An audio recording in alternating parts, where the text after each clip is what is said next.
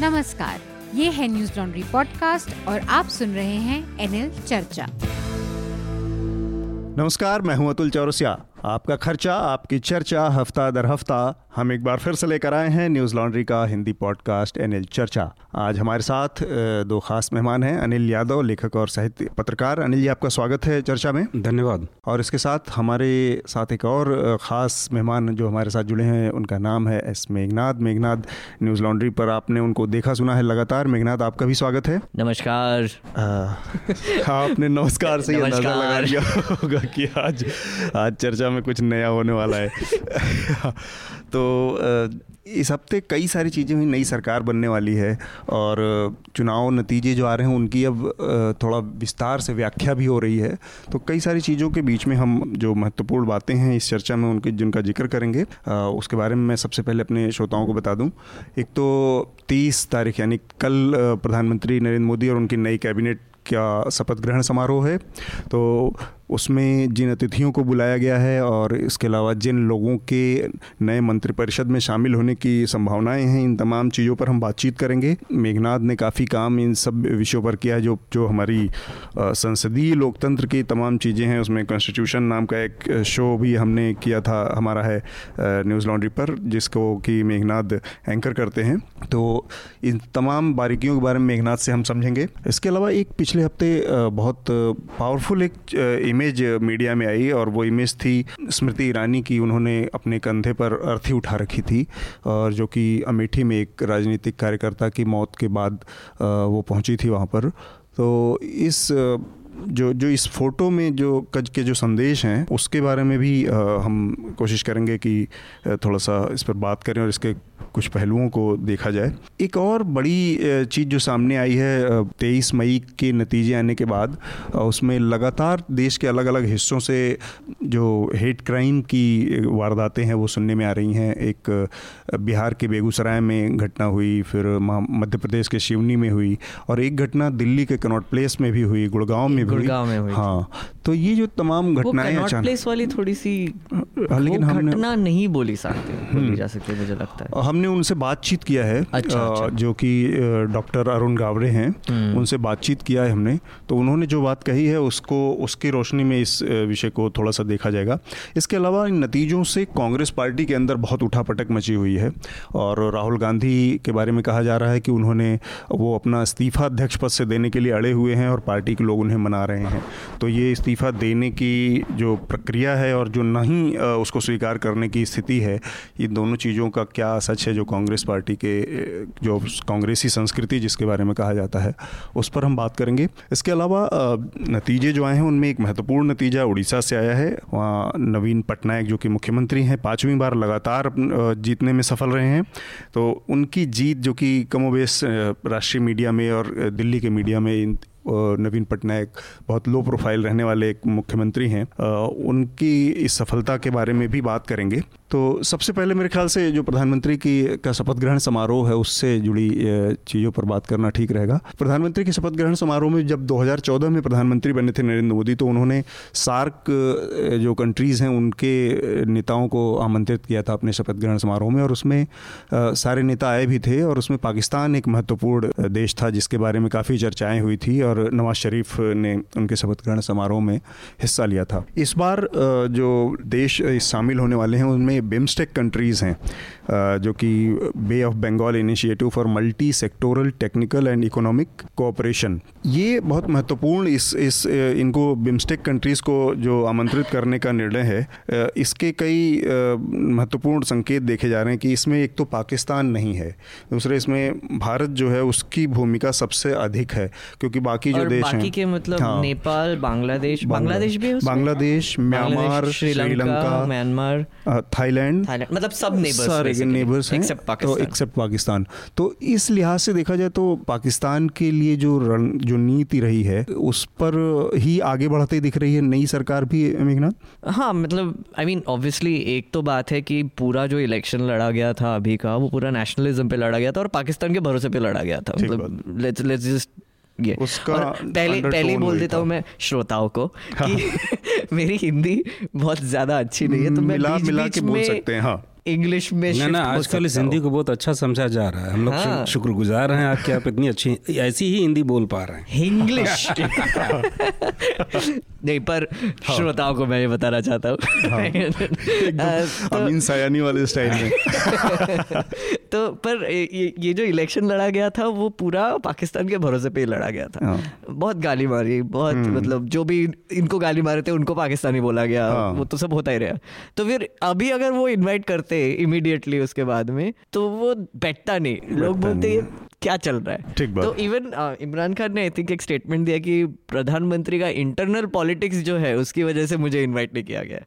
तो वहाँ की मीडिया या कुछ स्टेटमेंट देख रहा था मैं। अच्छा। और मतलब ये डेस्परेशन भी क्यों है? पाकिस्तान के प्रधानमंत्री को बयान देने की ज़रूरत ही क्या है? इन्विटेशन नहीं मिला। मतलब ये कहीं ना कहीं कुंठा भी है क्या कि नहीं हाँ। मुझे मिला? नहीं मुझे ऐसा लग रहा है कि इमरान खान एक स्टेट्समैन जैसा काम कर रहे हैं क्योंकि उन्होंने जब इलेक्शन के बीच में ये बयान दिया कि हम चाहते हैं कि नरेंद्र मोदी ही दोबारा वापस आए क्योंकि हमारे लिहाज से बातचीत के लिहाज से वो ज़्यादा मुफीद मुफीद हाँ। वो क्यों किया वो इसलिए था कि एक तरफ़ तो नरेंद्र मोदी लगातार पाकिस्तान को मुद्दा बना रहे थे। हाँ। बालाकोट स्ट्राइक उनके लिए सबसे बड़ा मुद्दा बना हुआ था हम्म। और वो उसको खेल रहे थे कि घर में घुस के मारा मारेंगे और हम ये करेंगे।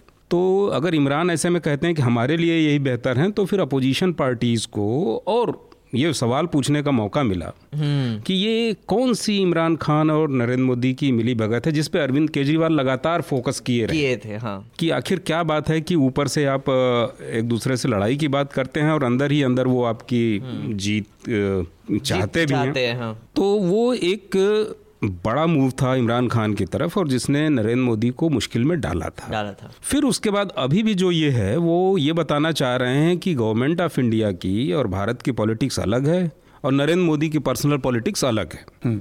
और शायद वो बताना चाह रहे हैं कि जो नरेंद्र मोदी की पर्सनल पॉलिटिक्स है वो व्यक्तियों के विरोध पे आधारित है हम्म। इसलिए मुझको नहीं बुलाया जा रहा है हम्म। तो मुझे लगता है कि ये इमरान खान अपनी कोशिश भर टारगेट करने की कोशिश कर रहे हैं। एक चीज़ है इसमें लेकिन कि जो अब तक भारत की नीति रही है पुलवामा से पहले से कश्मीर मुझे लगता है कि बुरहान वानी की घटना के बाद से ही जो पाकिस्तान को पूरी तरह से अलग थलग करने की एक नीति रही है उस पर ही मोदी आगे बढ़ रहे हैं इस सरकार में और उसकी एक बड़ी वजह तो यही है कि अभी वो कोई इमीडिएट शिफ्ट नहीं ले सकते क्योंकि जो कोर वोट बैंक है जिसने उनको दोबारा से जिता के इतनी बड़ी जीत दे के भेजा है उसके सामने मुद्दा ही इन्होंने पाकिस्तान का रखा था हाँ जिसका इशारा मेघनाथ कर रहे थे। तो उससे अचानक से किसी बड़े उस पर मतलब इमरान खान इसको चाहे जैसे भी इंटरप्रेट करें पर हम लोगों को जो जो इंटरनल हमारी राजनीति या जो नरेंद्र मोदी की पॉलिटिक्स है, उसमें वो अफोर्ड ही नहीं कर सकते आज की तारीख में कि कल मैंने जो भाषण दिया है दो महीने लगातार जिस भाषण को मैं रटता रहा पूरे अभियान के दौरान और आज मैं उस उससे एकदम पलट के और फिर पाकिस्तान के प्रधानमंत्री से कोई ऐसा फ़ोटो आप मिले लोगों को हम्म। बीच में जो अमर हो जाए हम्म। गले मिलते टाइप क्योंकि उन्होंने जो नवाज़ शरीफ के साथ जो बर्ताव किया था हम्म। वो जो था उसका निगेटिव इफ़ेक्ट तो हुआ था मतलब वो बिरयानी खाने चले गए वो क्या केक खिलाने चले गए और उसके बाद पठानकोट हो गया पठानकोट हो गया या फिर इवन स्वेरिंग इन पे बुलाया था 2014 को तो लोग खुश नहीं थे उस बात के बारे मुझे मुझे ऐसा लगता है कि वो चाहें तो बुला सकते हैं हम्म, बदल भी हम्म। सकते हैं इससे कोई बहुत फ़र्क नहीं पड़ता। हम्म। आप देखेंगे कि पिछला जो 2014 का चुनाव था बीजेपी ने एक भी मुस्लिम को टिकट नहीं दिया था। और ये करीब करीब अनाउंस किया था उन्होंने कि हम मुसलमान को अछूत मानते हैं हमको उनके वोटों की ज़रूरत नहीं है। लेकिन अब आप देखें इस बार जीते हैं तो वो कह रहे हैं कि हम सबको साथ लेकर चलना चाहते हैं और मुसलमानों को डरने की ज़रूरत नहीं है। इस तरह की बात आ रही है तो वो चाहें तो नेरेटिव बदल सकते हैं। ठीक बात है। लेकिन फ़ायदा है अगर पाकिस्तान को आप अपने शपथ ग्रहण समारोह में नहीं बुलाते हैं एक मैसेज दे दे रहे हैं और एक मैसेजिंग लगातार करते रहते हैं कि हमारी हॉस्टिलिटीज़ अभी ख़त्म नहीं हुई हैं हम्म।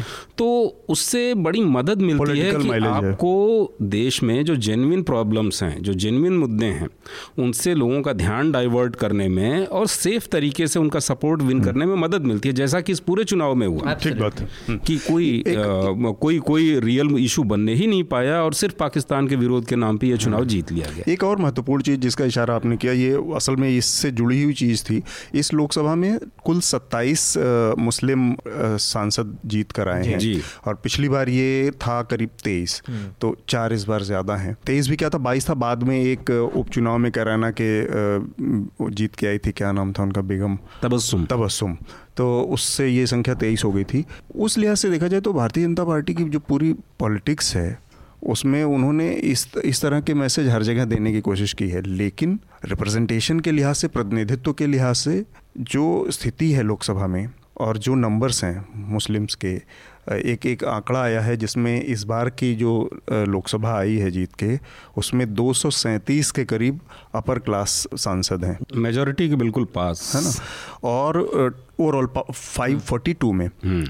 और बाकी में करीब सत्ताईस मुस्लिम हैं और करीब छियासी के करीब दलित हैं पाँच के करीब एसटी हैं ट्राइब्स और बाकी ओबीसी करीब एक सौ पच्चीस पच्चीस के करीब ऐसे ही है। तो रिप्रेजेंटेशन के लिहाज से ये लोकसभा जो है हम्म। वो बहुत ही डिसबैलेंस्ड है। और करोड़पतियों की संख्या भी काफ़ी करोड़पतियों की संख्या भी बहुत ज़्यादा क्राइम रेट्स भी 43 परसेंट तक पहुँच गया अभी। 41 हम्म, परसेंट से तो तो मेघनाथ इस चीज़ को देखा जाए जो रिप्रेजेंटेशन के लिहाज से कि आबादी 14 परसेंट से ज़्यादा है। तो उसके लिहाज से भी मतलब हम अपनी सुविधा से क्योंकि कॉन्स्टिट्यूशन हम की आड़ लेके अलाउ करता है कि जिसकी जितनी संख्या भारी ओबीसी और दलित पॉलिटिक्स देश में लंबे समय तक हम्म। चलती रही जिसकी जितनी संख्या भारी उसकी उतनी हिस्सेदारी लोकसभा में पर मुसलमानों के लिए ये बात हम कहने में हिचक जाते हैं तो इस पर मैं बात करना चाह रहा था आज की ये मुस्लिम रिप्रेजेंटेटिव जो रिप्रेजेंटेशन जो चौदह परसेंट होना चाहिए उसके हिसाब से चौदह परसेंट के हिसाब से करीब पचहत्तर के आसपास होने चाहिए हम्म। क्या आज की तारीख में उस तरह के विकल्पों पर विचार नहीं होना चाहिए कि जैसे हमने कुछ कंस्टिट्यूंसीज दलितों के लिए रिज़र्व कर रखी हैं उस तरह की चीज़ें मुस्लिम उसके लिए करने की ज़रूरत है? क्योंकि मेजोरिटेरियनिज्म अगर इसी तरह से चलता रहा तो एक तबका पूरा अपने रिप्रेजेंटेशन से लगातार हम्म। खारिज होता रहेगा। नहीं तो आई मीन मैं अग्री करता हूँ आपकी बात से कि ये एक्चुअली विचार करने जैसी चीज़ भी है। क्योंकि अगर आप कास्ट बेस्ड रिजर्वेशन वैसे ले रहे हो और कंस्टिट्यूंसीज भी असाइन कर रहे हो उस बेसिस पे रोटेशन बेसिस पे। मुस्लिम मेजोरिटी कंस्टिट्यूंसीज में भी ऐसे मे बी किया जा सकता है। पर एक और चीज़ यहाँ पे ऐड करना चाहूँगा कि अगर हमको रिजर्वेशंस और लाइक सीट रिजर्वेशन चाहिए तो वो मुझे लगता है thirty three percent women reservation का पहले करना चाहिए। क्योंकि अभी आई थिंक उड़ीसा और वेस्ट बंगाल ऐसे दो ही मतलब टीएमसी और बीजेडी अकेली पार्टी है जिन्होंने मैक्सिमम मुस्लिम वेमेन कैंडिडेट्स इस बार खड़े किए थे। अगर आप पार्टीज़ हो जो बोल रहे हो कि हमको हाँ हम thirty three percent reservation support करते तो आप थर्टी थ्री परसेंट कैंडिडेट्स भी रखो। आप आप कैंडिडेट्स हम्म। ही नहीं रखोगे तो इलेक्ट कैसे होंगे? हम्म। तो बीजेडी आई थिंक एक ही पार्टी थी जिन्होंने थर्टी थ्री परसेंट से ज़्यादा कैंडिडेट्स भी रखे थे। हाँ और टीएमसी आई थिंक क्लोज आई थी। हम्म। कुछ कुछ ट्वेंटी नाइन परसेंट उन्होंने भी वेमेन कैंडिडेट्स खड़े किए थे। और इससे डिफरेंस पड़ता है, क्योंकि अगर आप for instance Muslim representation obviously होना चाहिए, पर आप कैंडिडेट तो खड़े करो। लाइक हम्म। अगर बीजेपी का भारतीय जनता पार्टी का तो बहुत ओपन एजेंडा है खुला एक वो है कि वो टिकट ही नहीं देती एग्जैक्टली exactly. लाइक like, अगर अगर आप बोलना चाहते हो सबका साथ सबका विकास जो भी आप सबको लेके चल रहे और हो बाकी चीज़ों में दिखना चाहिए एटलीस्ट कैंडिडेट्स को टिकट तो दिया करो हम्म। देखिए धर्म के आधार पे आरक्षण एक बहुत खतरनाक बात होगी हम्म। अभी जो आरक्षण है वो सामाजिक आर्थिक पिछड़ेपन के आधार पे है लेकिन अगर धर्म के आधार पर आरक्षण की बात चलती है तो बीजेपी को एक बार फिर वो जो लगातार 50 साल से तुष्टिकरण तुष्टिकरण तुष्टिकरण की बात करती रही है उसको मजबूती मिलेगी फिर खुल के खेलने का मौका मिल जाएगा पर मैं ये कह रहा हूँ कि हम्म। राजनीति और दूसरी बात चीज़ों में नहीं फंसनी चाहिए दूसरी बात मैं ये कह रहा हूँ कि अगर मुसलमानों का रिप्रेजेंटेशन इतना कम हुआ है तो इसके लिए बीजेपी से ज़्यादा जिम्मेदार मुझको लगता है कि ये जो सेकुलर और डेमोक्रेटिक प्लैंक की पार्टियाँ हैं वो जिम्मेदार हैं। जैसे आप देखेंगे कि तीन महीने लंबा चुनाव प्रचार था हम्म। लेकिन मॉब लिंचिंग कहीं मुद्दा नहीं बना हम्म। जबकि इंटरनेशनल लेवल पे भारत के बारे में पिछले पाँच सालों में अगर कोई बात गई तो वो ये गई कि वहाँ लोगों को भीड़ घेर के मार रही है ख़ास तौर से जो काऊ प्रोटेक्टर्स हैं वो मुसलमानों को घेर के मार रहे हैं फिर उसके बाद मॉब लिंचिंग मुद्दा नहीं बना फिर मुसलमानों के जो के भीतर जो फियर है जो उनका घेटवाइजेशन है जो वो कहीं मुद्दा नहीं बना तो इस चीज़ ने बीजेपी को बहुत मदद की और दूसरा आप देखेंगे कि नरेंद्र मोदी ने जो जीतने के बाद पहली भाजपा के दफ्तर में जाकर के अपनी स्पीच दी उसमें उन्होंने कहा कि अब किसी में हिम्मत नहीं है कि वो सेकुलरिज्म का नाम लेकर के चुनाव लड़ सके हम्म। तो अब तक क्या पैटर्न रहा है कि जो मुसलमानों के साथ जो अपोजिशन की जो सेकुलर पार्टियाँ रही हैं वो ये कहती रही हैं कि तुम डरो मत हम तुम्हारी हिफाजत करेंगे तुम हमको वोट दो। इससे ज़्यादा उनका सरोकार नहीं रहता रहा। हम्म। इस बार उस सरोकार को भी छोड़ दिया गया है। तो मुझको लगता है कि ये मसला न तो धर्म के आधार पर आरक्षण पे ख़त्म आरक्षण मिला तो हुआ है दलितों को। कभी हम्म। कभी ऐसा जैसे पिछला 2014 का चुनाव था यूपी से रिज़र्व सीट से एक दलित जीत के नहीं आया था। इस हम्म। बार भी कमी आई है। तो ये सीटें आरक्षित कर देने से कोई सोल्यूशन निकलने वाला नहीं है। मुझको ऐसा लगता है कि जब तक सेकुलर पार्टियों के भीतर और खुद मुसलमानों के भीतर वो बातचीत नहीं शुरू होगी कि उनका लीडरशिप कंजर्वेटिव फंडामेंटल किस्म के मौलानाओं के हाथ से निकल करके मॉडर्न किस्म के लीडर के पास आए। हम्म। और वो एक कॉन्स्टिट्यूशन पे आधारित और आधुनिक चुनाव लड़ना शुरू करें। तब तक ये समस्या सुलझने वाली पर मुझे लगता है कि ये ये बिल्कुल इस चीज़ से तो मैं इतफाक रख सकते हैं कि मुसलमानों के अंदर जो उस तरह के पिछड़े और कट्टरपंथी तबके हैं उनसे आज़ाद होने की ज़रूरत है। पर जब हम ये कहते हैं कि बीजेपी इसी चीज़ को भुनाती रही इस तुष्टिकरण के नाम पर या वो तो ये कहीं ना कहीं उसी मेजोरिटेरियनिज्म का दबाव नहीं है कि आज की तारीख में बीजेपी ने एक माहौल बना दिया है कि अब उसको मतलब सारे के सारे हिंदू कमोबेश एक छाते के नीचे आ गए हैं। तो उसने मुस्लिम वोटों को इरेलीवेंट कर दिया है एक तरह से।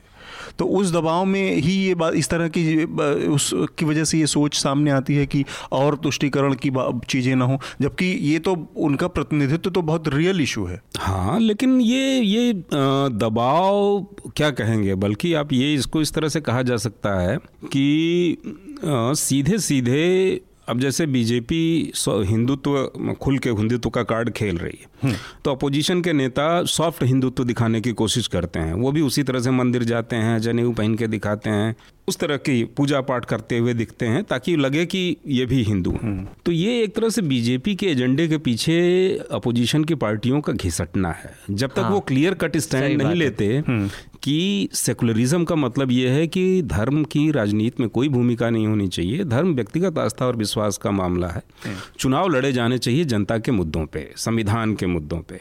जब तक ये बात नहीं कही जाएगी तब तक मुझे नहीं लगता कि इस समस्या का मुसलमान एक्शंस की बात होती है में हाँ ये मतलब ऑब्वियसली आपने जो बोला बिल्कुल सही है कि ऑपोजिशन का काम बस ऑपोज करना नहीं होता है। ऑपोजिशन हम्म। मतलब ऑपोज ऑपोजिशन का ये भी काम है कि कोई ऑल्टरनेटिव नैरेटिव देना है। नैरेटिव देना है। स्टोरी बतानी है। कोई हमारी भी कोई स्टोरी है हाँ। हमारे भी कोई विचार है और वो ढंग से हम प्रेजेंट कर रहे हैं। और इस बार आई थिंक कलेक्टिवली ऑपोजिशन का ये बहुत बड़ा फेलियर ही। था। हम्म। क्योंकि अगर आप महागठबंधन भी देख लो तो हमने ही स्टोरी की थी उस पर हाँ. कि. जो मैनपुर में जो रैली हुई थी बीएसपी और एसपी की हाँ, आ, वो सेक्युलर पार्टी की रैली हुई थी एक्सेट्रा तो आ, वहाँ पे जो हमारे रिपोर्टर गए थे वो एनएल सेना के लिए हम्म। आ, उन्होंने बहुत ही एक बहुत ही इंटरेस्टिंग स्टोरी निकाली थी कि वहाँ के लोग जो एसपी और बीएसपी के पहले इतने सालों से लड़ा कर रहे हैं हम्म। वो जो कार्यकर्ता है वो साथ में आ गए और एक दूसरे की गुणगान गाने लगे। एसपी हम्म। वाले बोल रहे थे कि अरे मायावती बढ़िया है और मायावती वाले बोलने लगे अरे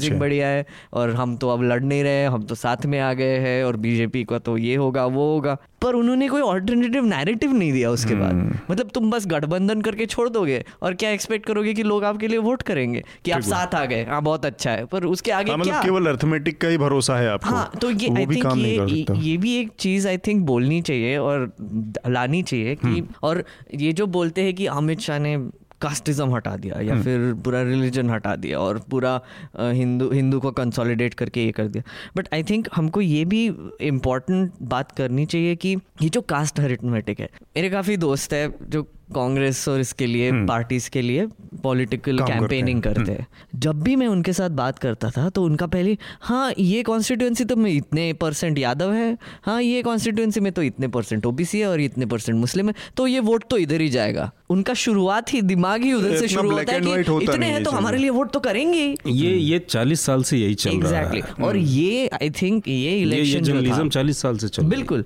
और ये जर्नलिज्म नहीं कैंपेनिंग ही ऐसे कर रहे थे। हम्म। और आई आई थिंक मतलब नेता को तो रियलिटी की समझ होनी चाहिए मतलब जर्नलिस्ट जाके भले इस तरह की चीज़ें हल्के फुल्के काम करके और अपने आसान रास्ते से काम करके चला नहीं तो इस बार इस बार पॉलिटिशियंस ने जर्नलिस्टों से भी हल्के ढंग से काम किया है। हम्म, आप जैसे हम्म। देखेंगे सपा बसपा का ही उदाहरण लें। हाँ।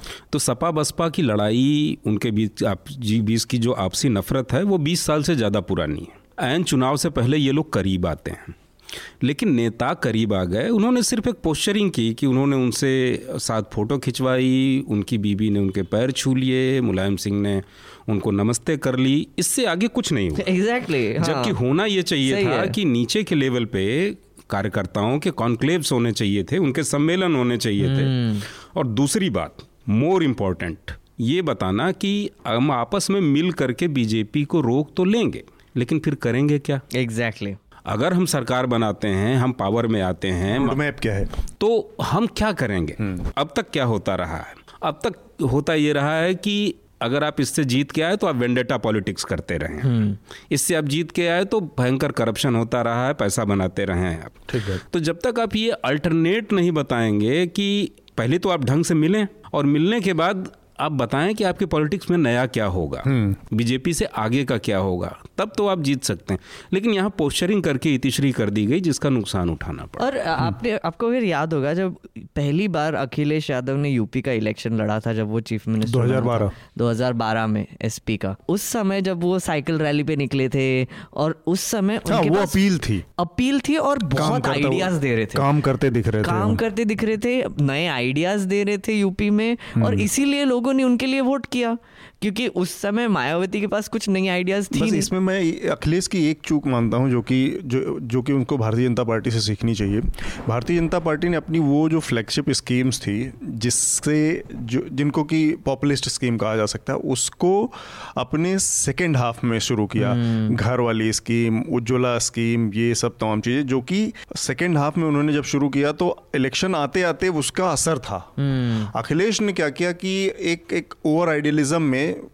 अच्छी चीज़ें थी जो लैपटॉप बांटने की स्कीम थी जो स्कूल्स की थी उन्होंने आने के साथ ही पहले दो साल में इस स्कीम को कर करा के ख़त्म कर दिया। बिल्कुल। जब इलेक्शन में गए तब तक उसका कोई असर ही नहीं बचा था। तो इन सब चीज़ों का जो पॉपुलिस्ट स्कीम का भी असर होता है उसकी टाइमिंग पर थोड़ा ध्यान रखना चाहिए। मुझे लगता है वो अखिलेश की टाइमिंग का बड़ा नुकसान था लेकिन वो मैं दो हज़ार सत्रह के हम्म। हिसाब से कह रहा हूँ। इसमें तो वो मुद्दा ही नहीं था खैर लोकसभा चुनाव में। एक और इसी से जुड़ी चीज़ है कि नई कैबिनेट बनने वाली है और कई सारे बड़े नेता जो हैं वो भारतीय जनता पार्टी के वो चुनाव नहीं लड़े या किसी वजह से हम्म। मसलन अरुण जेटली की तबीयत बहुत ख़राब बताई जा रही है उन्होंने चुनाव भी नहीं लड़ा सुषमा स्वराज ने चुनाव नहीं लड़ा ये वो तो एक चीज़ जो इस पूरे दौरान हमने देखा पाँच साल जो मोदी की सरकार थी उसमें एक एक जो प्रतिभा का संकट था टैलेंट की जो क्राइसिस दिखती थी तमाम कई सारे मंत्रालय बहुत एडहॉक बेसिस पे रक्षा मंत्रालय में जिसको कि कहा जा सकता है कि निर्मला सीतारमन को बनाया गया रक्षा मंत्री और उससे पहले उनको बनाया गया और उससे कुछ दिन पहले तक अरुण जेटली को वो चलाना पड़ा ऐसे तो एक प्रतिभाओं का संकट लगातार नरेंद्र मोदी के सामने रहा क्योंकि उनके साथ दिक्कत ये है शायद हाँ, कि वो प्रतिभाओं का संकट मतलब टैलेंट की क्राइसिस जो है हाँ। तो उसमें दिक्कत यही है कि शायद कि नरेंद्र मोदी की जो बहुत जो डोमिनेटिंग वो नेचर है या कंट्रोलिंग हम्म। अथॉरिटेटिव जो उनकी स्टाइल है काम करने की उसकी वजह से कोई इस तरह का बहुत प्रतिभाशाली बहुत टैलेंटेड लोगों का कोई लॉट उनके अगल बगल है नहीं। आने भी नहीं दिया। आने भी नहीं दिया। तो ये अब जो नया कैबिनेट बनेगा उसमें कितनी बड़ी दिक्कत लगती है मुझे लगता है काफ़ी बड़ा टैलेंट क्राइसिस है अभी तो हम्म, अभी स्पेशली हम्म। क्योंकि अगर जब पहले का पार्लियामेंट था उसमें एक काफ़ी इंटरेस्टिंग चीज़ हुई थी कि काफ़ी लोग जो थे हम्म। नए नए एम थे बहुत सारे नए एम हाँ। थे। और उन्होंने वो तो मोदी के ही फेस पे जीते थे इस बार भी करीब करीब ऐसी स्थिति है। और फिर जब डिमोनेटाइजेशन हुआ था तब कुछ एम ने जैसे पीछे पीछे हाँ. स्टेटमेंट्स भी दिए थे कि हमें अपने कॉन्स्टिट्यूंसी में कॉन्स्टिट्यूंसी में आने में डर लगता है। क्योंकि हम तो अपने भरोसे पे जीते नहीं है। मोदी जी तो कभी हमारे कॉन्स्टिट्यूंसी में आने वाले लोग पकड़ के मारेंगे हमको। और ऐसे काफ़ी लोग हैं जिनको अभी टिकट भी नहीं मिला है। अब नए लोग आ गए पर हाँ। उनको भी उनको अभी जो काफ़ी लोग जैसे सनी देओल जो जीते हैं सनी देओल फॉर इंस्टेंस उनको एक प्रश्न पूछा गया था बीच में कि हम्म। बालाकोट के बारे में क्या बोला कि बालाकोट क्या है? तो वो तो वो फिर जर्नलिस्ट बोले कि वो अटैक एयर स्ट्राइक हुआ था। बोले कि इसके बारे में मुझे अभी जानने की ज़रूरत नहीं है मैं इलेक्ट होके आ जाऊँगा तब, तब पढ़ूँगा उसके बारे में तब बात करूँगा और ओपिनियन दूँगा। तब मेरे को फिर ओपिनियन बनाना पड़ेगा। तो जैसे हेमा मालिनी ने कहा कि काम तो मैंने बहुत किया पर इस समय नहीं बता सकती exactly, कि क्या किया। टैलेंट क्राइसिस की बात करें तो साध्वी प्रज्ञा जो भी कैंपेन किया था। साध्वी बोलना भी नहीं चाहिए। प्रज्ञा ठाकुर ने जो कैंपेन किया था उसमें वो जो अगेन जो आयुष गया था और उसने जो हाँ। किया था उनकी रैली संस्कृत रैली से शुरू होती है संस्कृत मंत्रों से शुरू होती है। फिर बाद में वो अपने टॉर्चर के बारे में बात करती है। फिर उसके बाद में वो अत्याचार के बारे में बात करती है। महिलाओं पे अत्याचार। हम महिलाओं पे अत्याचार हटा देंगे। बस खत्म रैली खत्म। कोई विचार पॉलिटिकल नैरेटिव इनका क्या है? शायद हिंदू राष्ट्र ही एक बेसिक आइडियाज़ कहाँ से आएँगे? मुझे मुझे वही एक लग रहा है कि अगर हम्म। आप एक एक प्रॉब्लम हो जाता है अगर आप ऐसे सिचुएशन में है क्या अमित शाह बनेंगे गृह मंत्री मुझे लगता है होम मिनिस्टर का चांस है क्योंकि दो रीजन एक तो वेस्ट बंगाल उन्होंने जीता है। एनआरसी हम्म। और सिटीजनशिप के भरोसे पे जीता, है।, जीता है। और अगर कोई ला सकता है वो और बिल पास करवा सकता है तो वो अमित शाह असम भी जीता है इन्होंने। असम भी जीता है पूरा नॉर्थ ईस्ट अभी अरुणाचल प्रदेश में फिर से पावर में आ गए। हम्म। तो इनको अगर पूरा टेक ओवर करना है उधर तो फिर मुझे मुझे ऐसा लगता है कि बीजेपी में टैलेंट का क्राइसिस नहीं है। अच्छा। पिछली बार जैसे आप देखेंगे कि टैलेंट की कमी नहीं थी लेकिन टैलेंट को काम ही नहीं करने दिया गया। रघुराम राजन जैसा गवर्नर था हम्म। और आपका रेल मंत्री जो पहले थे सुरेश प्रभु। प्रभु। बढ़िया थे। मनोहर पारिकर हाँ। बहुत टैलेंटेड आदमी थे। लेकिन हुआ क्या कि या तो जो टैलेंटेड लोग थे वो डिसेंट करके चले गए। रघुराम राजन की तरफ़ वो भाग गए। और दूसरा ये हुआ कि वही लोग बचे रह गए टैलेंटेड होने के बावजूद जिन्होंने इस डोमिनेशन को स्वीकार कर लिया कि हम्म। मंत्री वो हैं लेकिन फ़ोटो मोदी जी की होगी डिसीज़न मोदी जी का होगा तो कुछ करने ही नहीं दिया गया और इस बार वो ट्रेंड आगे बढ़ा है और मुझको लगता है कि ये जानबूझ के हेमा मालिनी सन्नी देओल या इस तरह के लोगों को जिनकी अपनी कोई पॉलिटिकल सोच समझदारी नहीं है हम्म। वो सिर्फ़ इसलिए हैं कि वो चुनाव बाई हुक और क्रुक अपनी इमेज के ज़रिए अपने स्टार पावर के ज़रिए अपने ग्लैमर के ज़रिए जीत तो लेंगे। लेकिन उनको एक एमपी के क्या दायित्व हैं क्या कर्तव्य हैं क्या कॉन्स्टिट्यूशन है क्या उसकी भूमिका है उसके बारे में उनको कुछ, कुछ नहीं पता, पता वो करीब करीब मुनमुन सेन है जिनको सुबह चाय नहीं मिलती तो उनका दिमाग खराब हो जाता है और इसके आगे वो कुछ नहीं कर सकते। ये सब मुनमुन सेन है। तो ये एक ऑटोक्रेट के लिए एक अथॉरिटेरियन के लिए बहुत हाँ। आदर्श स्थिति है हाँ। कि हमारे पास एक ऐसी फौज हो पार्लियामेंट में जो, बस मोदी, जो मोदी, हाथ मोदी उठाने के लिए हो बहुमत का जब वो, वोटिंग का सवाल है किसी बिल को पास। करने का सवाल हम्म। है आखिर एक वोटिंग तो वो ट्रेजरी तो बेंच की तरफ़ से हाथ उठा दे और दूसरा ये है कि जब गुड़गान का वक्त आए तो मोदी मोदी का नारा लगा दे हम्म। तो मुझे लगता है कि ये टैलेंट की ज़रूरत है ही नहीं इस बार भी सरकार कुल एक दो या ढाई लोग ही चलाएँगे टैलेंट वैलेंट हम्म। का की उम्मीद हमें नहीं करनी चाहिए और एक और एक और चीज़ आपने काफ़ी इंटरेस्टिंग बोली और इस पर थोड़ा सा हम्म। मैं बोलना चाहूँगा कि हमारे पार्लियामेंट्री डेमोक्रेसी का नेचर ही यही है कि हम एमपी इलेक्ट करते हैं और फिर एम जो है वो एक संगठन बनाते हैं और वो संगठन जो है वो अपना लीडर चुनता है और वो प्राइम मिनिस्टर बनता है और अगर आपने देखा होगा इमीडिएटली जब जीतने के बाद रिज़ल्ट आया नेक्स्ट डे उन्होंने सेंट्रल हॉल में मिलके वही किया मोशन प्रेजेंट किया अमित शाह ने सेकेंड किया गडकरी तो और इन्होंने हम्म। वो वो वो रस्म थी पर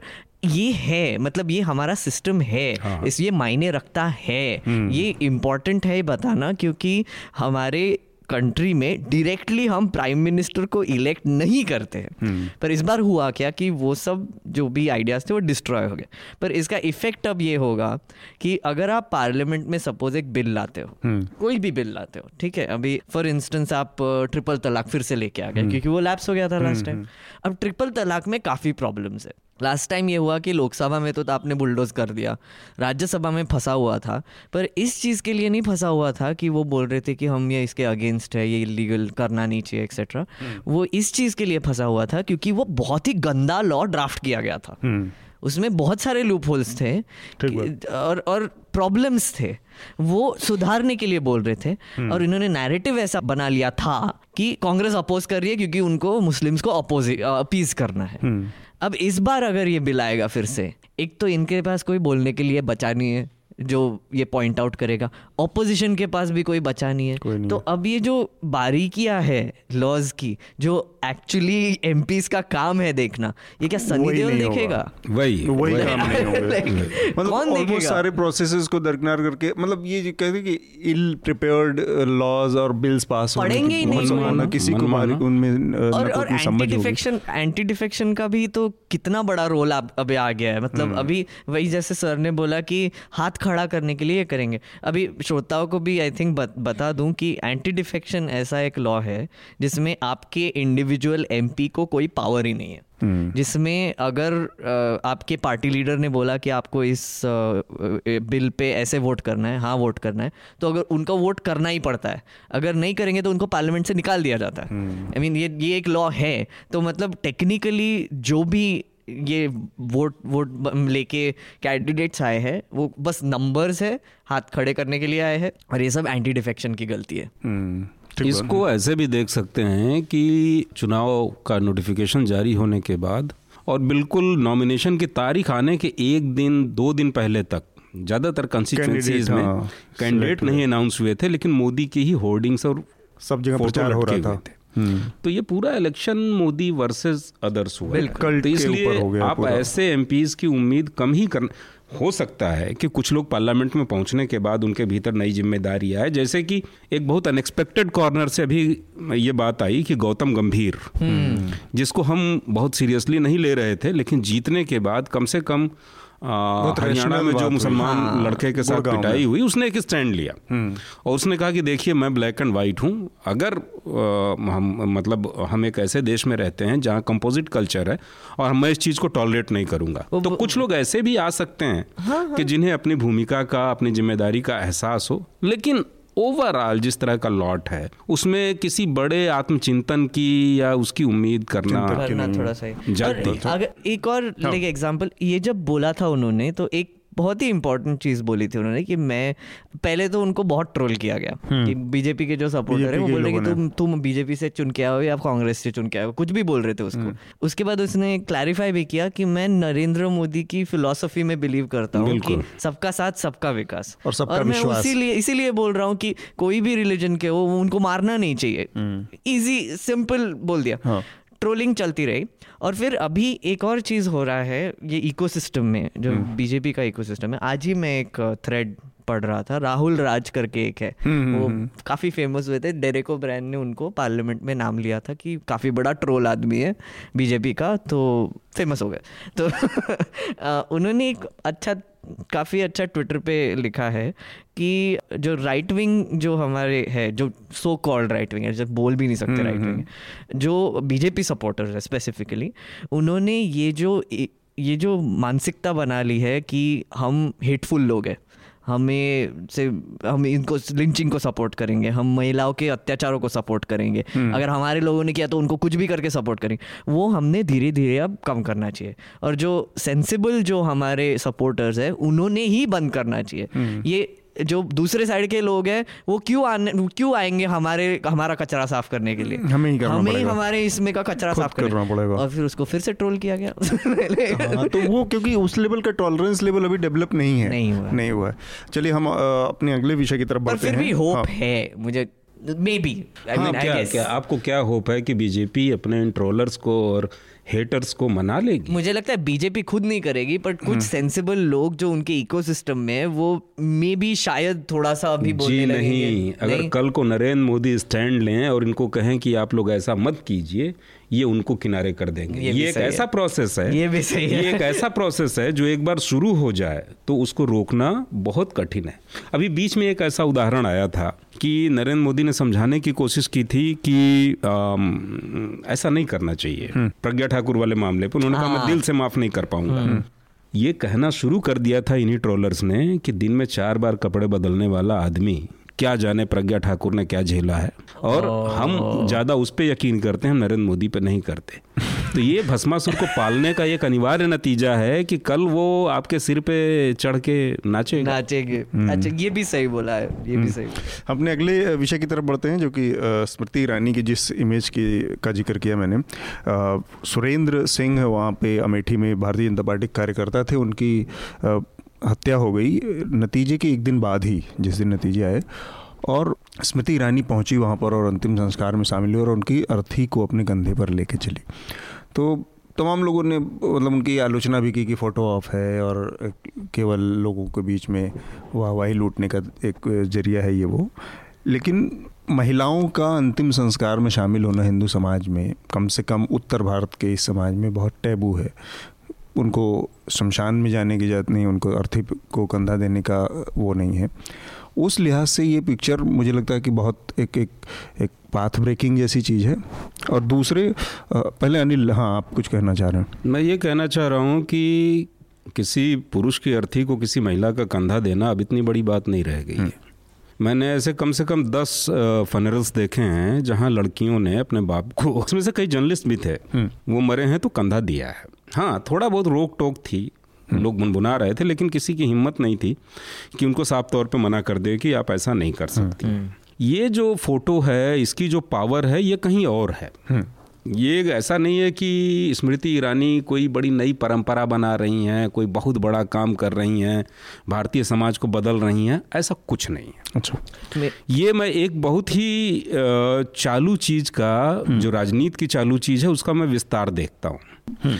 जैसे ये पिछले 20 सालों में ये ट्रेंड दिखाई दिया है कि ऐसे बहुत सारे एमपी एमएलए चुन के आ रहे हैं जो अपनी कंस्टिट्यूंसी के लिए कुछ नहीं करते ना करना चाहते हैं।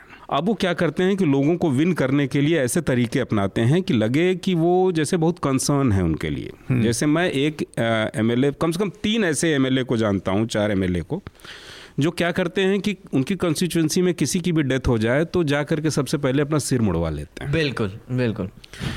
और वो बहुत अच्छा लेना मतलब कि हाँ, बाल बाल वो करा लेते हैं। तो वो एक बहुत बढ़िया फ़ोटो ऑफ़ होता है कि अचानक अभी आपके बाल थे और थोड़ी देर में आप पहचान में नहीं आ रहे हैं। आपने सिर घुटा लिया इतने गंभीर हो गए। और ये वो लोग हैं जिनके सिर पे कभी बाल बड़े ही नहीं होने पाते क्योंकि पंद्रह दिन बाद फिर किसी की डेथ हो जाती है। एक महीने बाद फिर किसी की डेथ हो जाती है। तो वो लगातार सिर मुड़ाते रहते हैं और ये चलता रहता है। इसमें एक चीज़ है कि नेता जो होता है अपनी ये जो जो एक अपनी कॉन्स्टिट्यूंसी को नर्चर करने की जो चीज़ होती है वो इन सब चीज़ों से पे भी पर भी निर्भर करती है। बिल्कुल निर्भर करती लिहाज से बहुत महत्वपूर्ण है। बिल्कुल निर्भर करती है। लोग और जब आप राहुल गांधी जैसे आदमी को हरा कर वहाँ पर अपनी ज़मीन बना रही हैं तो आपकी चुनौती ज़्यादा बड़ी थी। तो ये तो लिहाज से इससे सिर्फ़ ये पता चलता है हाँ। कि स्मृति ईरानी अपनी उस कॉन्स्टिट्यूंसी को नर्चर करने के प्रति गंभीर है। अपना जो वहाँ उनका जो जो उन्होंने नई नई विजय हासिल की इसको कंसोलिडेट करने के प्रति गंभीर बहुत गंभीर है। मेघनाथ आपने कैसे इस तस्वीर को देखा? एक, एक एक मैं बात बोलना चाहता हूँ। आई मीन मैं रिचुअल्स के बारे में नहीं बोलना चाहूँगा कि हम्म, आपने कवर हम्म। कर लिया है वो पर मुझे ना ये पूरा जो इंसिडेंट था काफ़ी बुलशिट लगा राइट हम्म, एक तो आपने बोल दिया तो सही है कि फ़ोटो अब तक एक्सेट्रा वो तो ठीक है पर मुझे बुलशिट इसलिए लगा क्योंकि कोई आ, इसकी बात नहीं कर रहा है कि भाई वहाँ पे मर्डर हुआ है। बस मर्डर हुआ है वहाँ पे। वो जो अस्थिया जो थी जो पीछे आदमी मरा हुआ था उसका इन्वेस्टिगेशन करना चाहिए। ये हम्म। तुम कंधा दे रहे हो और महिलाएँ कंधा दे रही है वो सब ठीक है। पर हम्म। भाई तुम योगी आदित्यनाथ के गवर्नमेंट को पूछो ना कि इसका इन्वेस्टिगेशन क्यों नहीं किया? अगर ये आदमी जो भी है किसके लिए काम कर रहा था आपने बोला? बीजेपी का कार्यकर्ता था। आपके ही पार्टी का कार्यकर्ता था। किसने मारा उसको? क्यों मारा? अमेठी में ही क्यों मारा? उसका इतना ज़्यादा फोकस्ड इन्वेस्टिगेशन करना चाहिए था और हम्म। मुझे लगता है स्मृति ईरानी जो पहला काम करना चाहिए था ये अस्थिया वगैरह तो ठीक है स्टेटमेंट देना चाहिए था कि मैं इंश्योर करती हूँ कि ये जो कार्यकर्ता मैं गवर्नमेंट के सामने बैठूँगी मैं असेंबली के सामने बैठूँगी मैं चीफ मिनिस्टर के घर के सामने बैठूँगी जब तक मुझे आंसर्स नहीं मिलते कि किसने मारा है। हाँ उसमें बयान आया है स्मृति ने ये कहा उस दिन कि मैं इस मामले के जो आरोपी हैं जो हत्यारे हैं उनकी लड़ाई और ये जो हमारे ये पीड़ित के परिजन हैं इनकी लड़ाई को सुप्रीम कोर्ट तक ले जाऊँगी। वो हत्यारे पकड़े जा चुके हैं। पकड़े जा चुके हैं। पकड़े जा चुके हैं वो ग्राम प्रधान की राइवलरी थी। हम्म, वो मामला लोकल पॉलिटिक्स का था। पर मेरा मेरा प्रॉब्लम ये है कि इन्वेस्टिगेशन हो रहे हैं हाँ। ये हो रहा है पर जो कमेंटेटर्स है जो बेसिकली जो इस तरह से कहा जाए जो स्टैंडर्ड प्रोसीजर है इन चीज़ों में उसको नजरअंदाज कर दिया जाता है फ़ोटो ऑप पे चली जाती है तो ये क्यों नहीं आप देखते कि बीजेपी इन्हीं मिथकों की प्रतीकों की पॉलिटिक्स की उस्ताद है हम्म। और इससे पहले कांग्रेस भी ये उस्तादी किया करती थी ऐसा हम्म। नहीं है मतलब मूल मुद्दे को छोड़ दें आप कुछ ऐसे कल्चरल कुछ ऐसे माइथोलॉजिकल ऐसे रिलीजियस इमेजेस को भेजे लोगों में जो हम्म, लगे कि हम्म। आप बहुत बड़ा काम कर रहे हैं। हम्म। आप जैसे यही देखिए कि नरेंद्र मोदी पिछली बार जब 2014 में चुन के आते हैं तो वो पार्लियामेंट के चौखट पे सिर नवाते हैं। और पूरे पाँच साल क्या होता रहा? हम जानते हैं कि पार्लियामेंट की क्या भूमिका थी। इतनी मॉब लिंचिंग हुई आ, कोई एक में कार्रवाई नहीं हुई। इस बार उन्होंने कॉन्स्टिट्यूशन के उस पर सिर नवाया है। तो ये प्रतीकों की राजनीति करने की भाजपा उस्ताद है। अभी छह महीने बाद मान लीजिए आरएसएस की तरफ़ से एक मूव ये बने कि इस कॉन्स्टिट्यूशन को बदल देना चाहिए। हम्म। या अनंत हेगड़े जैसे दस लोग मिलकर के ये कैंपेन चलाना शुरू कर दें। फिर क्या होगा? फिर इस सिर नवाने का हम क्या अर्थ निकालेंगे? हम्म। लेकिन अभी तो सिर नवाने का अर्थ आप ये लेकिन बहुत हार्श बात हो जाएगी। हाँ। सिर नवा के ही गांधी की हत्या कर हाँ, थी हाँ, हाँ, तो मैं ये कह रहा हूँ कि ये ये ये ये प्रतीकों की राजनीति है। हाँ। और जिसके ज़रिए मैसेज दिया जाता है और इस मैसेजेस की उम्र बहुत लंबी नहीं होती। हम्म। तात्कालिक मकसद पूरा, होता, है, है। और फिर अगले मैसेजेस की तलाश शुरू हो जाती है। पर वो इतने मैसेजेस जल्दी जल्दी लाया करते हैं ना तो ये नरेंद्र मोदी की स्टाइल है ये नरेंद्र मोदी की स्टाइल है। वो इवेंट पर इवेंट इवेंट छोटे छोटे छोटे छोटे हाँ, हाँ तो छोटे छोटे इवेंट्स आप गंभीर चीज़ें ढूंढना अब जैसे ये देखना कि ज़रूरत नहीं है। स्मृति ईरानी नई परंपरा बना रही हैं हम्म। और इसकी आड़ में ये भूल जाना उनकी डिग्री और उनके पिछले डिसीजंस ये भूल जाना। एफिडेविट में झूठ बोला था। हाँ तो वो भुला कोई बात नहीं कर रहा उसके बारे में। वो भुला दिया गया। और और वही ना कि अगर आप इतना क्रिटिसाइज कर रहे थे उनको इतने इलेक्शन भर क्रिटिसाइज कर रहे थे एक मूव कर लिया क्या अच्छी औरत है? अरे ये क्या हो गया नहीं, नहीं, नहीं, ये उनको कोई सर्टिफिकेट देने की बात नहीं लेकिन वो उस तस्वीर और उसके लिहाज से महिलाओं के लिए जो चीज़ें प्रतिबंधित हैं उसमें क्योंकि नेता कई बार रास्ता दिखाता है और धार्मिक जो रूढ़ियाँ हैं बंधन है उसको अगर कोई बड़ा आदमी ऊपर के पायदान पे खड़ा आदमी अगर तोड़ देता है तो नीचे वालों के लिए आसानी हो जाती हम्म। है। उस लिहाज से इस फ़ोटो की उसमें उसकी क्योंकि जिस जगह पे मरा वहाँ पे आज भी भले ये जो कह रहे हैं दिल्ली और मुंबई की बातें होंगी जहाँ पे लड़कियाँ अपने बाप को कंधा लखनऊ की उस जगह उस जगह भी ऐसा उस जगह उस उस जो सुल्तानपुर का गाँव या अमेठी का गाँव है वहाँ पे आज भी वो महिलाएँ इस बारे में नहीं सोच सकती। हम्म। वो मतलब स्टीरियोटाइप ब्रेकिंग हाँ, के हिसाब से एक एक सिंबॉलिक इमेज हाँ, उस उस लिहाज से बात करने के बात तो ठीक है फिर हमको इस बात पे नज़र रखनी चाहिए कि अगर बाकी क्रियाकलाप स्मृति नज़र रखनी चाहिए। ये तोड़ा। तो वो औरतों के एम्पावरमेंट की दिशा में रियल एम्पावरमेंट की दिशा में हम्म। देखते हैं क्या करती हैं। अगर उनकी कॉन्स्टिट्यूंसी में बलात्कार होता है हेरसमेंट होता है दहेज हत्या होती है तो हम्म। देखते हैं वो महिलाओं के लिए क्या करती हाँ। मतलब वो तो खैर आने वाले समय में अभी तो वो बनी है पहली बार चुनाव जीती हैं तो हमारी तरफ़ से। घटनाएँ रोज होती रहती हैं। आप चाहे तो अगर अगर पंद्रह दिन बाद रिव्यू करें तो आप पाएँगे कि उन घटनाओं की तरफ़ पलट के देखा नहीं गया स्मृति ईरानी को मिनिस्ट्री मिलेगी फिर से। मुझे लगता है इसमें कोई इसमें कोई जब बिना बिना चुनाव जीते मिल सकती है लोकसभा चुनाव जीत के आ रही हैं तो राहुल गांधी को हरा के आ रही है ही जायंट किलर बन के आ रही हैं तो इस पर क्यों नहीं मिलना ही चाहिए। पर उनको पहले डिमोट क्यों किया गया था वैसे? मुझे मतलब ये तुम बता पाओगे क्योंकि अंदर की बात है। इधर उधर की खबरें उड़ती हुई खबरें आई तो श्रोताओं को बोलना चाहता हूँ ये सब उड़ती हुई खबरें है थियोरीज है सब। हम्म। एक तो उनका वो एचआरडी में जो रोहित वेमुला का और वो जो कांड हुआ था प्लस जे uh, में जो भी किया। तो आई मीन बीजेपी को उसका बेनिफिट तो मिला पर फिर भी वो एक सीक्वेंस में हो रहा था। तो उन्होंने बोला कि उनका इंटरफियरेंस यूनिवर्सिटीज़ में बहुत ज़्यादा है तो ये अभी करना नहीं चाहिए। प्लस आई थिंक एक और चीज़ थी कि उनको बोला गया था कि आप आओगे और आपका काम होगा ड्राफ्ट एजुकेशन पॉलिसी बनाना नया वाला। और मैं जब एम के साथ एम के साथ काम करता था तो हमको थ्री कॉप तीन कॉपीज़ मिले थे। हम्म। ड्राफ्ट की ठीक है? पहला आया छोटा सा था दूसरा बढ़ता गया बढ़ता गया तीसरा कॉपी देखा फिर देखा मैंने कि क्या है भैया ये ड्राफ्ट है और फिर मैंने बेसिकली प्लेजरिज्म के लिए चेक किया उसको कि प्लेजरिज्म हम्म। को हिंदी में क्या बोलते हैं? नकल नकल नकल के लिए चेक किया। तो मैंने एक सॉफ्टवेयर के थ्रू उसको बेसिकली कुछ टाइप आउट कर लिया मैंने पेजेस और सॉफ्टवेयर के थ्रू रन कर लिए सैंपल पेजेस 93 परसेंट चुराया हुआ था। 93 परसेंट जो था वो बस बाकी के आर्टिकल से छापा हुआ था। और छाप के सोर्स भी वही देते थे और वो आर्टिकल भी सोर्स कोई अजीब भी वही पुलिस पॉलिसी का ही देते थे। तो कुछ बेसिस नहीं था उस पर। तो आई थिंक वो जो डॉक्यूमेंट जो उनका बनाने का जो अटेम्प्ट था maybe one of the reason ये था कि उन्होंने वो पॉलिसी नहीं लाई।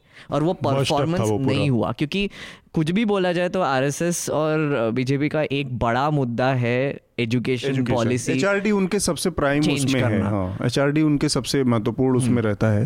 हालाँकि अब तो सारे ही मंत्रालयों पर उनका उनका कब्जा है। वो उस समय की बात भी हुआ करती थी जब गठबंधन में भी होता था तो वो एचआरडी अपने पास ही रखना चाहते थे। अटल बिहारी वाजपेयी की सरकार के टाइम पे जावड़ेकर आया उसके बाद हाँ उसके बाद जावड़ेकर तोफ नहीं किया बट क्या करेंगे? इसके बाद इनको टेक्सटाइल में भेज दिया हाँ। गया बेसिकली बहुत लो प्रोफ़ाइल मंत्रालय में।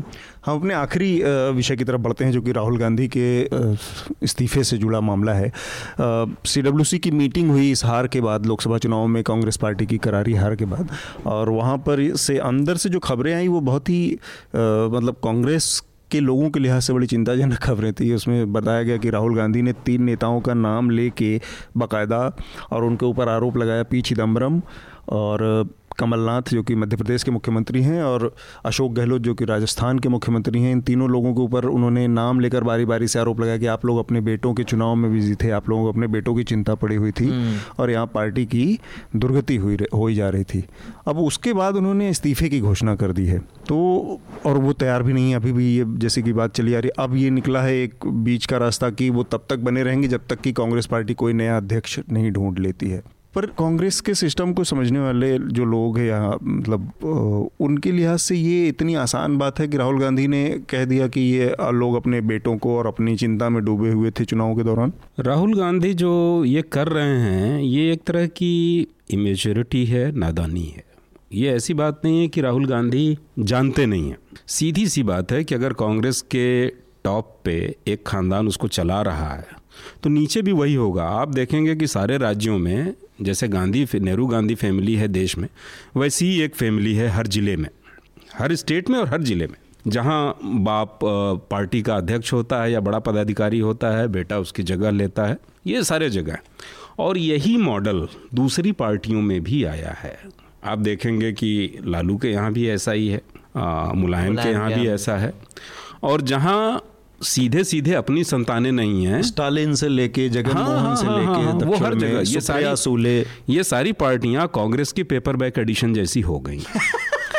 और दूसरा आप देखेंगे कि बीजेपी के भीतर भी एक जहाँ पहले पार्टी विद डिफरेंस आप बीजेपी को कहते थे वहाँ इनर पार्टी डेमोक्रेसी जैसी चीज़ थी वहाँ भी ज़बरदस्त अथॉरिटेरियनिज्म आता है। हम्म। कि अभी चुनाव जब होंगे तब होंगे। लाल किले पे लकड़ी के लाल किले पे खड़ा करके नरेंद्र नरेंद्र नरेंद्र मोदी को भाषण आप पहले दिला देते हो। हम्म। अब अब ये देखेंगे कि पहले ही तय हो जाता है कि सब कुछ नरेंद्र मोदी के नाम पे होगा। और उसके भीतर आप देखेंगे पार्टी के भीतर कम से कम 12-15 ऐसे लोग हैं जो ये राहुल की बैटिंग करनी है यहाँ पे भी मोदी नहीं नहीं नहीं ये ये ये मैं एक खास एक खास तरह से एक खास मकसद से ये बात कह रहा हूँ मैं थोड़ा टाइम भले ज़्यादा ले रहा हूँ लेकिन इस खास मकसद से कह रहा हूँ कि कांग्रेस को आप ब्लेम नहीं कर सकते क्योंकि यही पैटर्न सारी पार्टियों ने फॉलो किया। बीजेपी हम्म। में भी वंशवाद है सपा में भी है बसपा में भी। लेकिन ये all of sudden Rahul Gandhi के अचानक एक दिन जिद कर लेने से नहीं चला जाएगा। हम्म। अगर इस वंशवाद को जाना है तो आपको पार्टी के भीतर ऐसे लोग जिसी जो किसी खानदान से नहीं आते, वो बल्कि संघर्ष करके लड़ के छोटी मोटी सफलताएँ हासिल करते हुए संगठन में ऊपर चढ़ते हैं, आते हैं।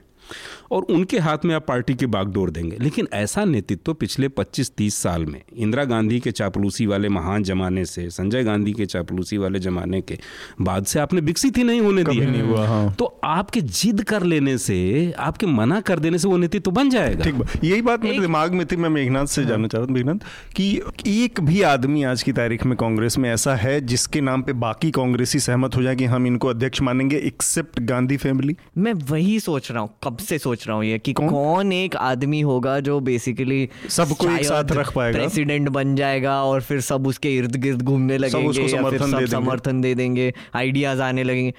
एक भी आदमी नहीं आता दिमाग में कभी मतलब क्योंकि ये तो राहुल गांधी ने ही कह दिया हाँ? कि आप या तो अपने बेटों को जिताने में लगे रहते हैं या फिर अपने साथी को हराने में लगे रहते हैं। बिल्कुल। तो एक भी आदमी एक दूसरे के आपस में भर, न भरोसे का है न किसी के अच्छे संबंध है न किसी पर कोई विश्वास करता है उस पूरे कल्चर में केवल और केवल एक ही आदमी का डर है वो मैडम का डर है या राहुल जी का डर है? अब मैंने एक एक काफ़ी दो दो इंटरेस्टिंग चीज़ें हुई थी। जब एग्जिट पोल आए थे तब योगेंद्र यादव ने बोला था कि कांग्रेस मारना चाहिए। ठीक है? और बहुत उनको हेट हम्म। मिला था और हम्म। क्या क्या जो भी मैंने भी उनको बहुत हाँ, हेट किया था नहीं पर मेरा मेरा मानना ये है अब मुझे भी हेट कीजिए आप क्योंकि मुझे लगता है सही है और मुझे लगता है उनके बोलने का मतलब ये था कि कांग्रेस का जो कल्चर बना हुआ है वो मरना चाहिए उसमें से ही तुम एक नया कल्चर पैदा कर सकते हो उसको लगेंगे लाइक बीस साल लगेंगे नए कांग्रेस को आने को पर एटलीस्ट एक नया कल्चर बनेगा पॉलिटिकल कल्चर बनेगा नया आइडियाज़ आएगा और ये जो एक थर्ड जनरेशन रूल जिसको बोलते हैं ना कि एक हाथ फैमिली को शुरू करती है और तीसरे जनरेशन तक जब आता है तो सब भस्म हो जाता है। डिसइंटीग्रेट हाँ डिसइंटीग्रेट हो जाता है। जैसे बिजनेसेस में होता है सभी जगह होता है। और फ़िल्म इंडस्ट्री में सभी जगह होता है। तो वैसा ही कांग्रेस पार्टी का हाल है इनका तो फिफ्थ जनरेशन चल रहा है अभी हम्म। और वो डिसइंटीग्रेशन कब का शुरू हो चुका है हाँ। और ये मान ही नहीं रहे 90s ऑनवर्ड्स लगातार कम कम कम मान ही नहीं रहे मान ही हम्म। नहीं रहे और अब अब तुम्हारा प्रेसिडेंट बोल रहा है कि मुझे नहीं करना है तो आइडियली क्या करना चाहिए था हाँ। कि जो नीचे के जो वर्कर है एक तो वो अबैंडन करके छोड़ के जा रहे हैं सब। एक से एक के बाद एक रेजिग्नेशन आते जा रहे हैं। मतलब इनको जिला अध्यक्ष केवल कोई मिल जाता है उसके नीचे इनके पास कोई कार्डर नहीं है। फिर दूसरा जो दूसरा जो तबका है लोगों का वो रो रहे हैं कि अरे क्या बोल दिया? और चिदम्बरम रोने लगे। कुछ भी मतलब रिपोर्ट्स आ रहे कि अरे चिदम्बरम रोने लगे जब बोला कि उसने रिजिग्नेशन दे दिया। मतलब कुछ भी बस फेंकते जाओ। और फिर और और एक और एक आई थिंक साइकोफेंसी की हद मतलब और एक और एक तीसरा तबका है जो जो आई थिंक थोड़ा सा साइलेंट है जो जेन्युइनली बिलीव करता है कांग्रेस के आइडियाज़ में। वो है थोड़ा सा तो है मैं जेन्युइनली बिलीव करता हूँ कि थोड़े से मेरे भी दोस्त है मेरे भी कुछ लोग जानने माने हैं जो अभी भी बिलीव करते हैं कि कांग्रेस में कुछ बात है। उनको तो बोलने ही नहीं दे रहे उनका तो कोई बोलना ही नहीं है कहीं पे। जीत के भी आए कुछ कुछ वो पार्टी के लोग ये वो वट उनके इर्द गिर्द कोई आने वाले नहीं है। तो मुझे अभी जेनुइनली लगता है ये नाटक बंद करो। निकाल दो इसको ये आदमी को पूरे गांधी फैमिली को निकाल दो प्रियंका को मत आने दो और फिर देखो क्या होता है। डेमोक्रेटिक इलेक्शंस करो। एग्जैक्टली डेमोक्रेटिक इलेक्शन करें और उससे निकले। मैं प्रोसेस आप प्रोसेस शुरू करो। प्रोसेस सबसे ज़्यादा संभावना देखिए एक तो कांग्रेस में ही है। अगर आप हाँ। देखेंगे कि आप ये जो देख रहे हैं कि कांग्रेसी अगर एक दूसरे को क्रिटिसाइज कर रहे हैं हाँ। एक दूसरे को गाली दे रहे हैं इतनी भी पॉसिबिलिटी दूसरी पार्टियों में नहीं, नहीं बची है, है। तो ये ठीक है। ये ये सिल्वर लाइनिंग ये ये सिल्वर लाइन है। मैं इसको उम्मीद की तरह देखता हूँ कि इनर पार्टी डेमोक्रेसी न्यूनतम है तभी आप एक दूसरे को खिंचाई कर, कर पाते हैं गाली दे हम्म। पाते हैं और मुँह पे कह पाते हैं कि तुम अपने बेटे को देख रहे थे तुम आ, ये कर सकते। तो लेकिन ये लंबा प्रोसेस है। इसमें कांग्रेस को सचमुच जो जैसा कांग्रेस के पहले अधिवेशन हुआ करते थे हाँ। वैचारिक मुद्दों पे बहसें हुआ करती थी इंटरनल पूरा स्ट्रक्चर जो कि प्रोसेस सेट करे हर हम्म, चीज़ का हाँ। कि यहाँ पे इस प्रोसेस से निकल के आएगा ये जो अध्यक्ष की चुनने की प्रक्रिया है ये महासचिव के चुने जाने की प्रक्रिया है वो ये प्रोसेसेस फिक्स हों अभी तक तो क्या था कि सोनिया गांधी के घर से लेटर जारी हो जाता था तो महासचिव नियुक्त हो जाता था मतलब वहीं से पर लेटर निकल के अध्यक्ष नियुक्त होता था। नहीं मैं तो ये भी ऊपर जाने की वजह चीज़ें ऊपर से नीचे आ रही थी। मैं तो ये भी जानता हूँ कि कांग्रेस में प्रदेश स्तर पे ये लेटर बिकते हैं। अगर आप ऐसे बिकते हैं? अगर आपको बुद्धिजीवी प्रकोष्ठ का विचार प्रकोष्ठ का साहित्य प्रकोष्ठ का अल्पसंख्यक प्रकोष्ठ का दलित अध्यक्ष बनना है तो आपको मुहर लगा करके एक चिट्ठी दे दी जाती है उसका पैसा फिक्स होता है। इसके बदले आप अपनी गाड़ी पे एक नेम प्लेट लगा के घूम सकते हैं। तो ये स्थिति यहाँ पहुँच गई है। इसको खत्म करने के लिए बहुत सीरियस क्लिनिकल हाँ क्लीनिंग और उसकी ज़रूरत है लेकिन वो ऐसी जिद से तुरंत तुरंत नहीं बदलेगा। कितना अजीब है मतलब अगर हम आप, अभी आप हाँ। बात कर रहे थे कि बीजेपी में टैलेंट क्राइसिस है तो कांग्रेस में तो फिर और ही टैलेंट क्राइसिस है मतलब तो टैलेंट है ही नहीं फिर। ये पद बेचना क्या टैलेंट नहीं है? पार्टी फंड ऐसे ही जमा करते होंगे पार्टी फंड नहीं वो व्यक्तिगत फंड होता है वो पार्टी के जेब में नहीं जाता। तो व्यक्तिगत फंड है वो भी। हाँ। जिलाध्यक्ष और जो प्रदेश अध्यक्ष होता है वो इन सब के अपने पास रखता है। वो फंड पार्टी सीताराम केसरी वहाँ नहीं डाल देते। हैं वो नहीं वो व्यक्तिगत एक, एक आदमी मुझे जस्ट याद आया जो कांग्रेस पार्टी का I think genuinely I think कि वो uh, एकदम स्पॉट ऑन होगा। प्रोफेसर राजीव गौड़ा जो बंगलुरु से है राज्यसभा के मेंबर है वो उनका पॉलिसी विंग चलाते हैं अभी। और मैंने उनके साथ देखे काफ़ी उनका बहुत ही अच्छे इंसान है मतलब बहुत काइंड और ये। दिल्ली में प्रोफेसर उनको बोलते हैं लाइक प्यार से ये। स्टूडेंट्स को लाते हैं दिल्ली में पूरे इंडिया से उनको उनके घर में रुकाते उनको खाना पीना देते तीन महीने के लिए उनको ट्रेन करते हैं पार्लियामेंट में काम करने देते हैं उनको बेसिकली बनाने का ये भी एक तरीका और, है भाई और मुझे ये पक्का पता है कि अभी जो भी पॉलिसीज़ आए हैं कांग्रेस में जो भी कुछ छोटे आइडियाज़ दिख रहे हैं तुमको सरफेस पे सब उनके ऑफ़िस से आई है हाँ। और भी बहुत सारे आइडियाज़ थे और कुछ ब्रीफ्स पे तो मैंने भी उनके साथ मतलब थोड़ा सा हेल्प किया तो मज़े की बात है कि ऐसे लोग जो हैं उनको वो आपके पूरे टॉप लीडरशिप में कहीं काउंट नहीं होते एक उदाहरण इसका पैरेलल उदाहरण और मैं दे रहा हूँ हाँ। जिसको नहीं भूलना चाहिए। हाँ। राहुल गांधी को यह बात तब उठानी चाहिए थी 2014 से भी पहले राहुल गांधी ने कांग्रेस में युवा नेतृत्व लाने के लिए टैलेंट हंट चलाया था।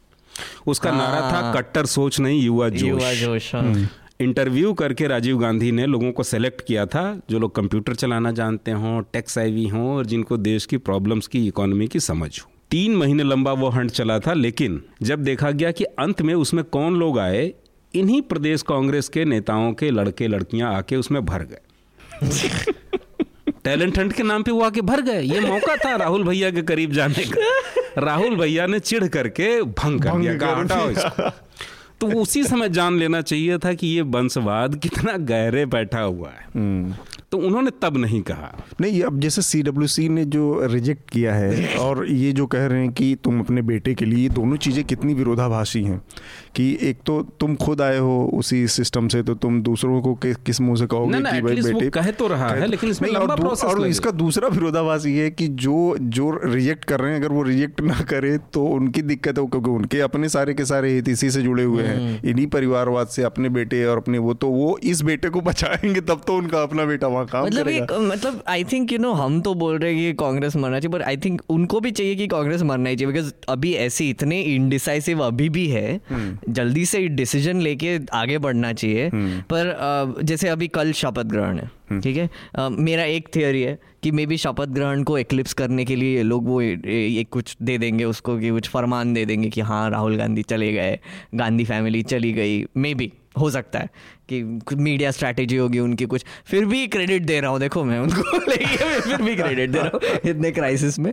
बट लाइक uh, अभी तक मुझे तो लगता है अभी तक उन्होंने डिसीज़न ले लेना चाहिए था।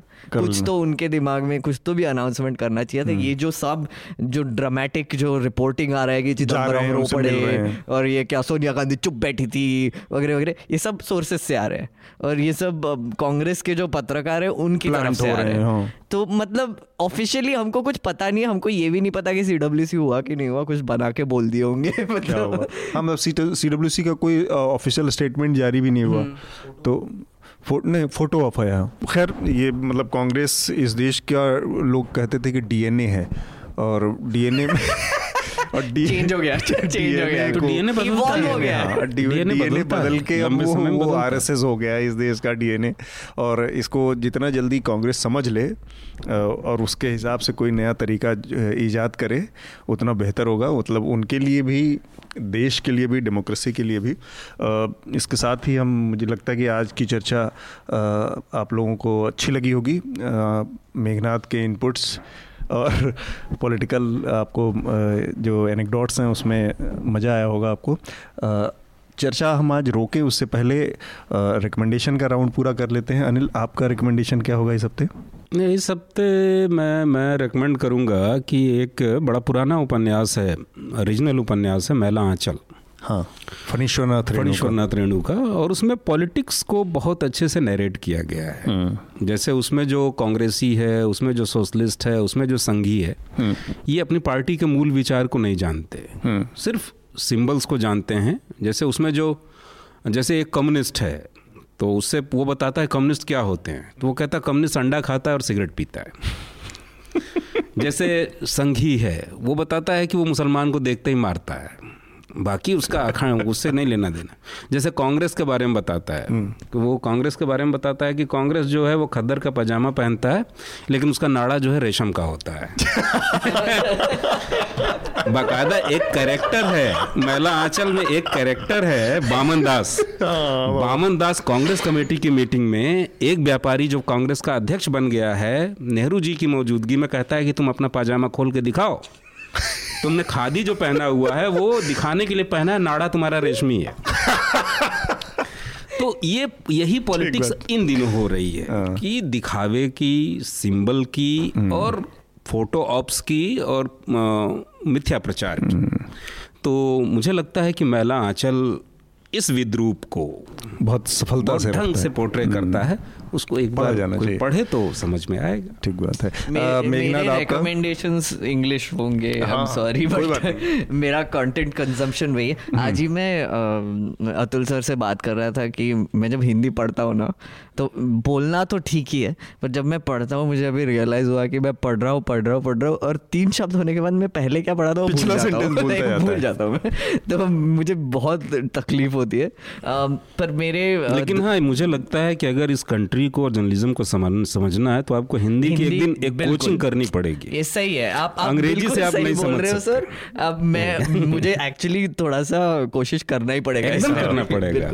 भले ही आप मैथिली सीखें तमिल सीखें लेकिन कुछ कोई ना कोई एक रीजनल लैंग्वेज आपको सीखनी पड़ेगी। मराठी जो है वो फिर भी पढ़ता तो नहीं हूँ वंडरफुल भाषा है। पर मतलब मेरे दो रिकमेंडेशन है। एक तो हाँ. मैं नेटफ्लिक्स पे एक डॉक्यूमेंट्री देख रहा हूँ रॉटन करके।